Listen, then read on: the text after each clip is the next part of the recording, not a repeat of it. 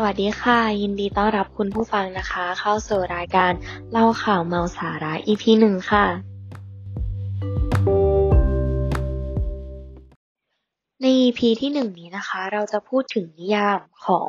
sexual harassment นะคะ หรือว่าการคุกคามทางเพศค่ะ การคุกคามทางเพศ คือลักษณะการประพฤติไม่ดี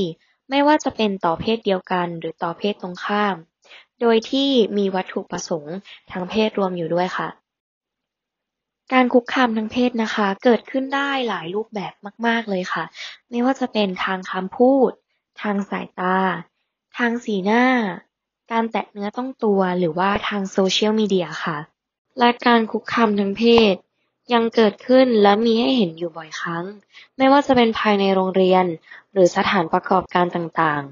ๆ โดยปัจจุบันนี้นะคะ เรื่องนี้เนี่ย กลายเป็นเรื่องที่สังคมไทยนะคะกำลังให้ความสำคัญค่ะ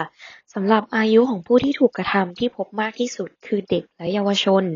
ตั้งแต่อายุ 11 จนถึง 15 ปี รองลงมาคืออายุ 16 ถึง 20 ปีค่ะ เมื่อตรวจสอบอาชีพของผู้ถูกกระทำพบว่าร้อยละ 84.8 เป็นนักเรียนนักศึกษา ความสัมพันธ์ของผู้กระทำและผู้ถูกกระทำอันดับแรกเกิดจากบุคคลแปลกหน้า ไม่รู้จักกัน รองลงมาเป็นคนรู้จักกัน คุ้นเคย และเป็นบุคคลในครอบครัว และอีกหนึ่งช่องทางคือ ผู้ที่รู้จักกันผ่านโซเชียลเน็ตเวิร์กซึ่งสิ่งต่างๆนะคะที่เราพูดกันมาเนี่ยแน่นอนว่าส่งผลกระทบกับผู้ที่ถูกกระทำอย่างแน่นอนค่ะ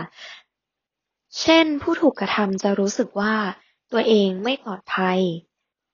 ความเชื่อใจที่มีต่อผู้อื่นลดลง ความมั่นใจในตัวเองก็ลดลงด้วย หรืออาจทำให้เกิดโรคซึมเศร้าได้เลยค่ะ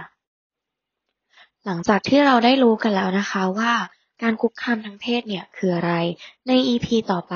เราจะมีแขกรับเชิญนะคะ ที่เคยเจอกับเหตุการณ์การคุกคามทางเพศ มาแชร์ประสบการณ์ให้เราได้ฟังกันนะคะ ใน EP นี้นะคะ ก็ขอลากันไปก่อน สวัสดีค่ะ